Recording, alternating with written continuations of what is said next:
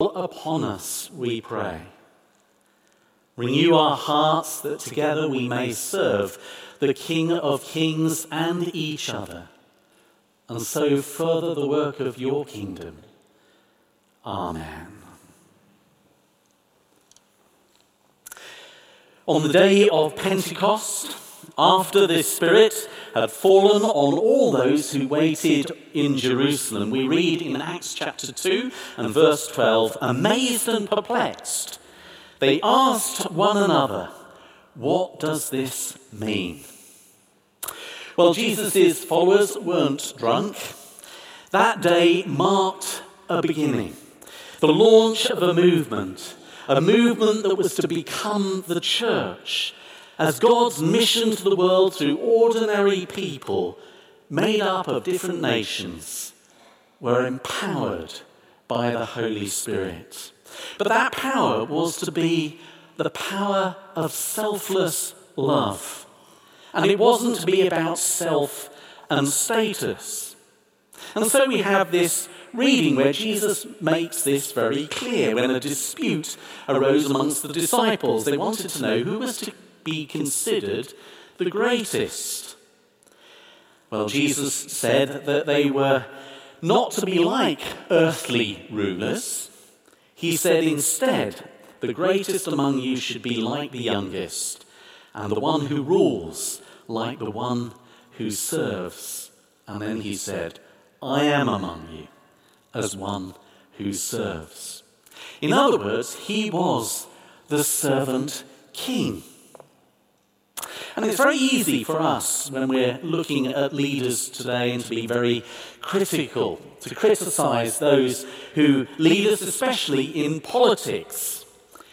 It's actually much harder to be a leader than it is to criticize. My experience is that most uh, leaders or those in authority that I have met, despite at times errors of judgment, have sought to lead faithfully and for the common good, even though I may disagree with them. Nevertheless, when the news has been dominated by the Partygate saga and other questions over behaviour, whether it be in the UK or globally, I think it's good that we don't just dwell on when we think leadership has failed, but actually look to what good leadership should be and to celebrate it. To celebrate public service that's consistently exercised with humility and upright character and genuine integrity and love. The world desperately needs people who are faithful to their vows, who care deeply for the common good, who are compassionate and peace loving in all they do, who tell the truth as they see it, and who are respected for their beliefs, even by those who held differing worldviews. That's a high calling. And what's more, with wealth, status, and influence, comes huge responsibility. It's not easy being a leader. The royal family may be privileged, but they're vulnerable human beings, as we all are. Yet in our Queen, we see a life that's been dedicated to public service, a life that has been a witness to the gospel. Some of her family may have let her, others, or the nation down at times. But the Queen, however, has been a remarkable, dignified, faithful, consistent, and respected Christian monarch. We may have differing views about the monarchy and nobility, but we have to admire her Christian witness. In her words, each day is a new beginning. I know that the only way to live my life is to try and do what is right, to take the long view and to give of my best in all that the day brings, and to put my trust in God. Her Majesty Queen Elizabeth II has kept these promises that she made her at her coronation over 70 years ago. After the death of her grandfather, her uncle's abdication, and losing her father, the young princess became queen. In fact, her commitment before God began uh, before her coronation when then Princess Elizabeth demonstrated her reliance on God on the 21st of April 1947 when she said these words I declare before you all that my whole life, whether it be long or short, shall be devoted to your service. But I shall not have strength to carry out this resolution unless you join in it with me, as I now invite you so to do. I know that your support will be unfailingly given. God help me to make good my vow, and God bless all of you who are willing to share in it. Notice the invitation to, to pray rather than just to criticize. Note the reference in the quote to my whole life. For the Queen, it was a job and is a job for life. She also said, God help me to make good my vow. What a wonderfully simple, profound prayer of surrender to a vocation. Then, on her coronation day, on the 2nd of June 1953, our Queen said these words When I spoke to you last, I asked you all, whatever your religion, to pray for me on the day of my coronation, to pray that God would give me wisdom and strength to carry out the promises that I should then be making. I have been uplifted and sustained by the knowledge that your thoughts and prayers were with me. So her prayer that we heard earlier was followed by this more specific prayer for wisdom and for strength. We need to pray for our leaders that they may have wisdom and strength. What's more, she felt uplifted and sustained by the prayers of others. We know it's a biblical thing to pray for our leaders. Wonder what difference that, that makes to them to know that they're being prayed for, especially when they're going through a hard time. Now, on the day of Pentecost, we make our commitment to Christian service as we remember the mission of the church. I wonder whether today, as we wait on the Lord, we could be praying for wisdom and strength, not just for ourselves, but for each other that all Christians may be uplifted and sustained in their faith by the power of the Holy Spirit to minister in this needy world. You see, it's very easy for us and those in leadership to become self reliant, to lean on our natural strengths and gifts, or to believe perhaps we have nothing to offer or couldn't possibly make a difference in this world. Or perhaps to unfollow others unthinkingly without considering our own values and our own integrity, or without questioning the course that's been set for us. I think today we have an invitation to relook at our lives. In 2002, our Queen said these words I know just how much I rely on my faith to guide me through the good times and bad. Each day is a new beginning.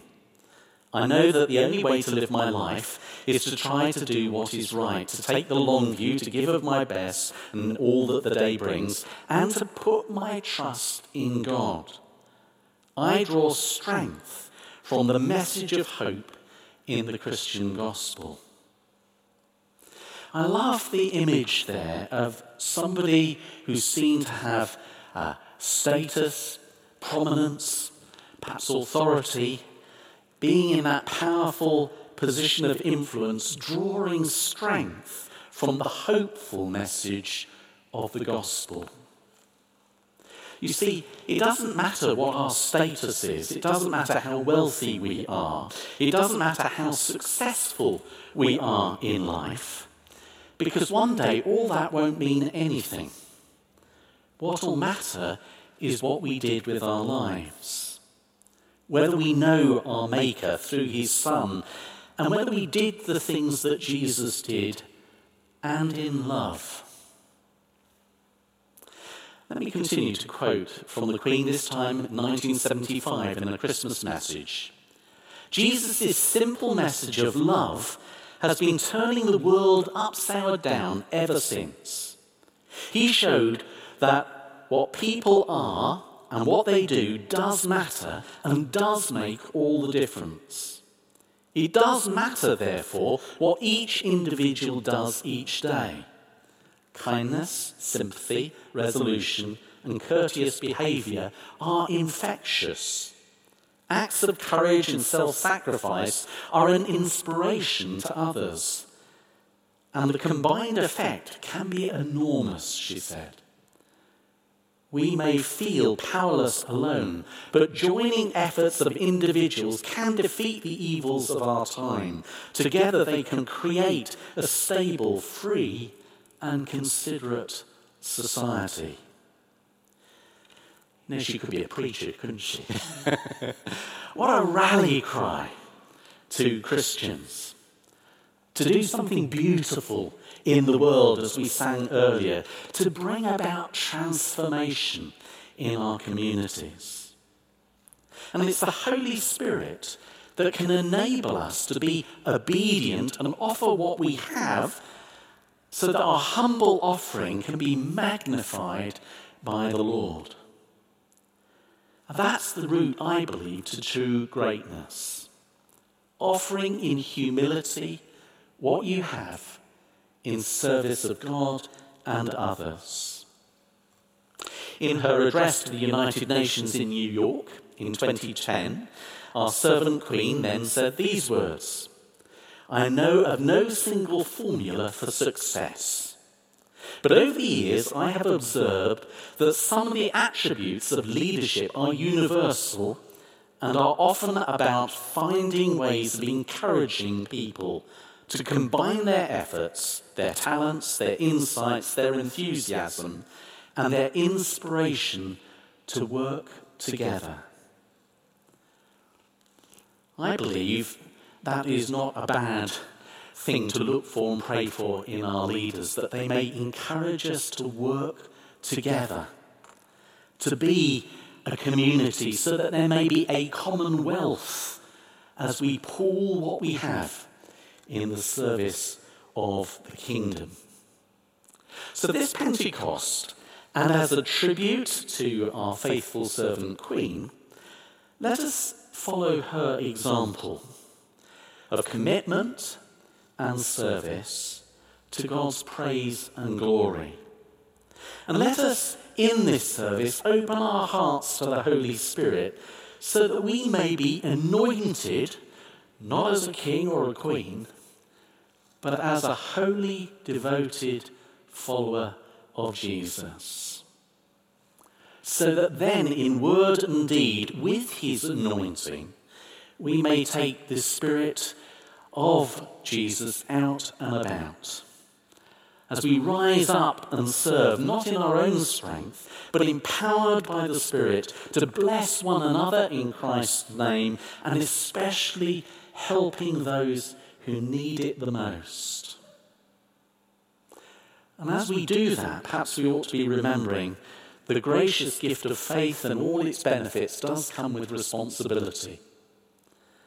One day we will have to give an account of our lives. So we're called to care for our planet. We're called to live peaceably with all nations and races. We're called to work for justice in our world.